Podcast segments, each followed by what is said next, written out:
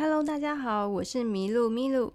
今天我们要跟大家分享《聊斋志异》里面的狐仙的教训，还有赵成义虎这两则故事。喜欢听故事的朋友，记得按赞、订阅、分享我们的频道，这样好故事不寂寞。现在话不多说，马上开始吧。狐仙的教训：滨州地方有一个秀才，有一天在家里读书。忽然听见有人敲门，打开门来一看，原来是一位白发婆婆的老先生，相貌脱俗。秀才请他进来，并且请教他的姓氏。老先生自称姓胡，名养真，实际上是狐仙。因为倾慕秀才的高雅，所以愿意和他做个朋友。秀才本来就是个通达的人，也就不以为怪，便和他谈古论今。老先生的学问非常渊博，谈论起来滔滔不绝，经史百家无不通贯。有时引经据典，理论高深，往往出人意表。秀才对他极为佩服，留他住了很久。有一天，秀才私下要求老先生说：“您是非常爱护我的，但是我却这样的贫穷，您只要一举手，金钱马上可以来到，为什么不周济我几文呢？”老先生起先沉吟不语，好像不肯答应似的。但是过了一会儿，又笑着说：“啊，这件事太容易了，可是得用好几个钱做母钱才能变呢。”秀才交给他十几个母钱，老先生便和秀才一起进入密室中，一跛一跛的踏着八卦步念起咒来。不一会儿，几十百万个金钱从屋梁上纷纷落下来。那样子就如同暴雨一般，声音极为清脆。转眼间，金钱就淹没了膝盖。拔起脚来往前堆上一站，金钱又继续落下来，淹没了他的足踝。一个很大的房间，金钱堆积着有三四尺深。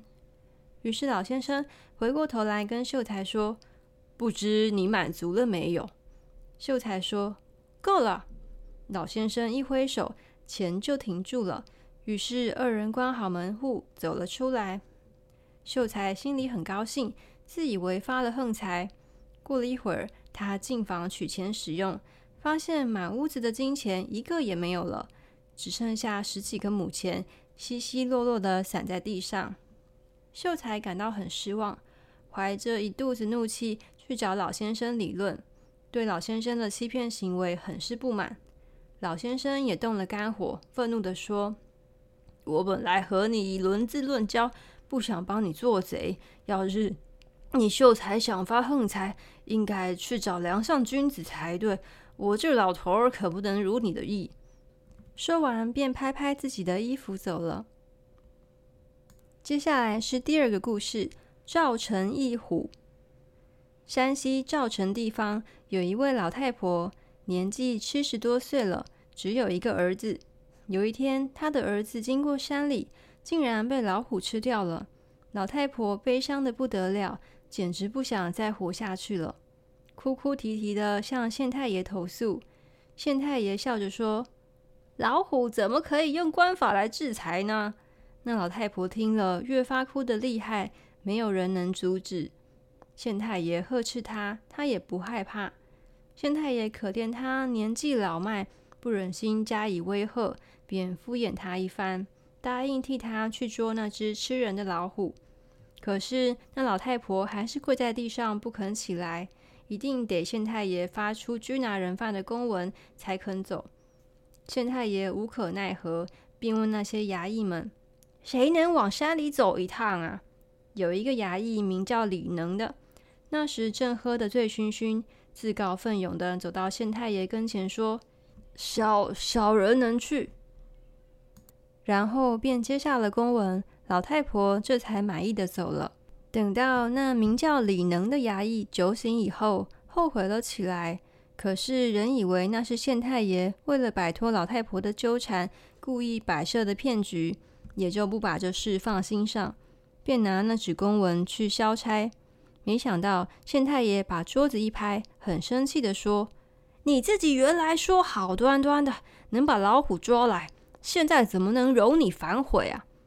那衙役被逼得没有法子，便请县太爷下令召集猎户。县太爷答应了。那衙役集合了各个猎户，日夜埋伏在山谷里，希望随便猎一只老虎去交差。可是过了整整一个月，也没有见着老虎的影子。他自己也为这件事挨了县太爷几百大板，满腔冤屈，没有地方可以控诉，只好跑到城东的东岳庙去。